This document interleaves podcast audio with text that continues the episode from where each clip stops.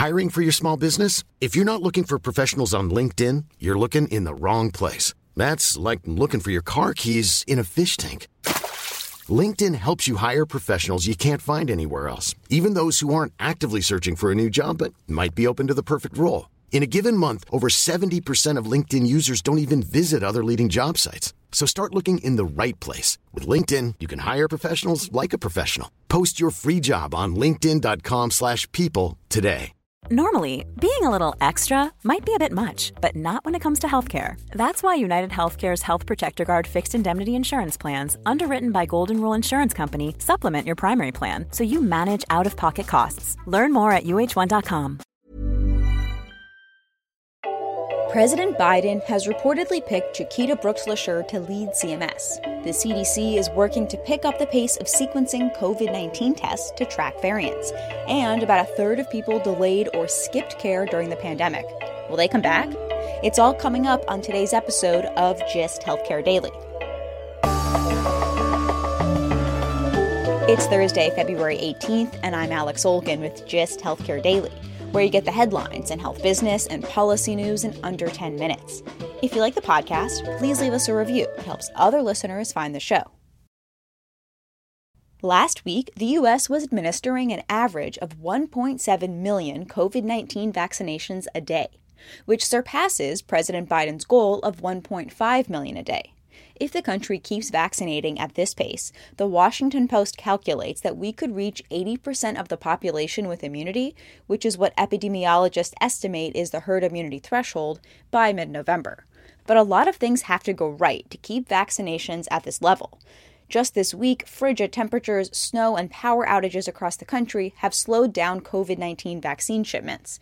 In Texas, Florida, and Colorado, state officials said shipments would be delayed, and Chicago closed down city run vaccination sites because of disruptions to supply. And then there's also the challenge of keeping demand for vaccines up, as recent polling finds about a third of the country is still hesitant to get the shots. In addition to ramping up vaccinations, on Wednesday, the White House announced more than $1 billion in investments in testing and manufacturing to speed up testing in schools and homeless shelters and support manufacturing of materials to process the tests. And the Centers for Disease Control and Prevention will spend 200 million to sequence and track variants.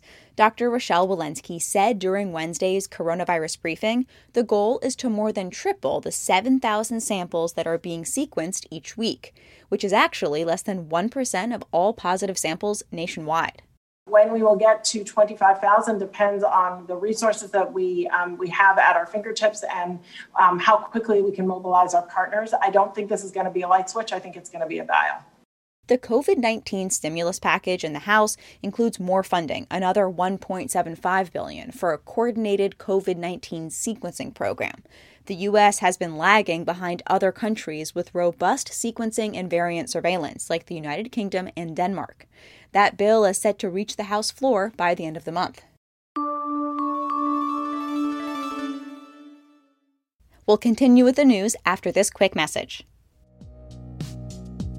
Before hitting the floors of Congress, health policy begins in the pages of Health Affairs, the leading journal for health policy research. Now, Health Affairs is bringing the health policy community new insights through our podcast, A Health Podyssey. Each week, editor in chief Alan Weil hosts in depth conversations with health economists and researchers shaping the big ideas in healthcare today. Subscribe to A Health Podyssey wherever you listen to podcasts. A third of Americans delayed or altogether skipped medical care during the pandemic. People surveyed in September by the Urban Institute and the Robert Wood Johnson Foundation said they delayed or didn't get care for either themselves or their children because they were afraid of being exposed to COVID 19 or because their provider limited care during the pandemic. The most common care put off was dental care, followed by visits to primary care doctors or specialists. And then the third most common type of care delayed was preventive screenings or tests. The delays in diagnostics could have long term implications on downstream services that are tied to those screenings. Earlier this month, the Society of Thoracic Surgeons reported both elective and non elective heart surgeries were down 53% last year. It wasn't the healthiest people that delayed care either. More than three quarters of the 4,000 adults who said they had put off care have one or more chronic conditions like high blood pressure, diabetes, heart disease, or mental health disorders. And for all the promise of telehealth expanding access and narrowing disparities, the survey found Black and Hispanic adults were more likely to report wanting a telehealth visit but not being able to get one. Payers have mixed projections on how much care will return this year. CVS Health, parent company of Aetna, told investors it's not projecting high levels of pent up demand in 2021. But Anthem cut its 2021 outlook amid concerns about sicker patients needing more medical care. GIST Healthcare's Senior Vice President of Member Insight, Teresa Breen, says there are several factors that will impact the return to care. Some of this uncertainty is dependent on the pace of COVID vaccinations and whether there are going to be any more surges across 2021. Something we'll be watching will be the quality of this returning demand. Is it going to be more outpatient than inpatient, more virtual than in person? Certainly, things that will have a significant impact on revenue.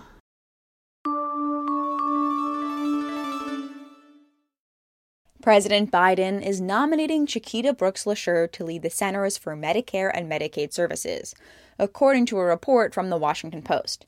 The administration hasn't yet made the announcement. Brooks LaSure is a managing director at consulting firm Manatt Health and has spent more than 20 years working on health policy for the government and various policy organizations.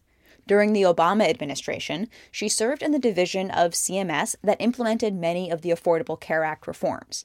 She also worked for the Department of Health and Human Services as a staffer on the House Ways and Means Committee, when then Representative Xavier Becerra had a seat on the committee. Becerra has been nominated to be HHS Secretary and has his first confirmation hearing next Tuesday. The choice of Brooks LaSure would fill a major outstanding role on Biden's health team but he still has yet to name his choice to lead the Food and Drug Administration. He's rumored to be weighing acting director and longtime FDA veteran Janet Woodcock. She has support from cancer researchers for her embrace of new treatments and criticism of the nation's clinical trial system. Biden's also reportedly considering Joshua Sharfstein for the role. He's currently the Vice Dean for Public Health Practice and Community Engagement at the Johns Hopkins Bloomberg School of Public Health and served as deputy commissioner of the FDA during the Obama administration.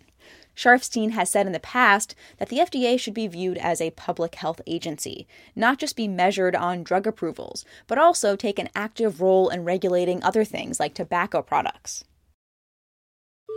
taking a look at healthcare stocks, specifically pharmaceutical companies developing COVID-19 vaccines. Johnson & Johnson, which has submitted its one-dose vaccine for approval, said it doesn't have a large inventory and it will likely have just a couple million doses made when the FDA gives emergency approval of the vaccine. Johnson & Johnson was trading up 0.36%. The broader sector was up 0.35%.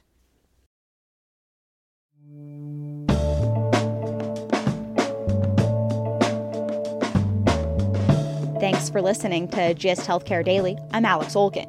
You can check out more insights on healthcare business and policy news on gisthealthcare.com.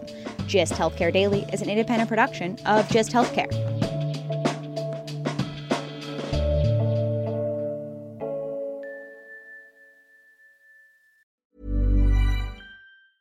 A lot can happen in the next three years. Like a chatbot may be your new best friend. But what won't change? Needing health insurance. United Healthcare Tri Term Medical Plans are available for these changing times.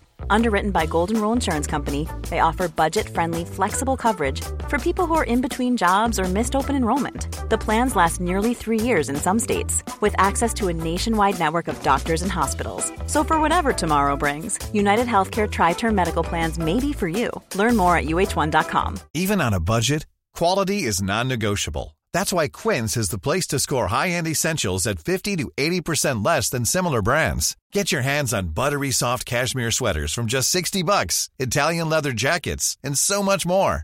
And the best part about Quince, they exclusively partner with factories committed to safe, ethical, and responsible manufacturing. Elevate your style without the elevated price tag with Quince. Go to quince.com slash upgrade for free shipping and 365-day returns. Even when we're on a budget, we still deserve nice things.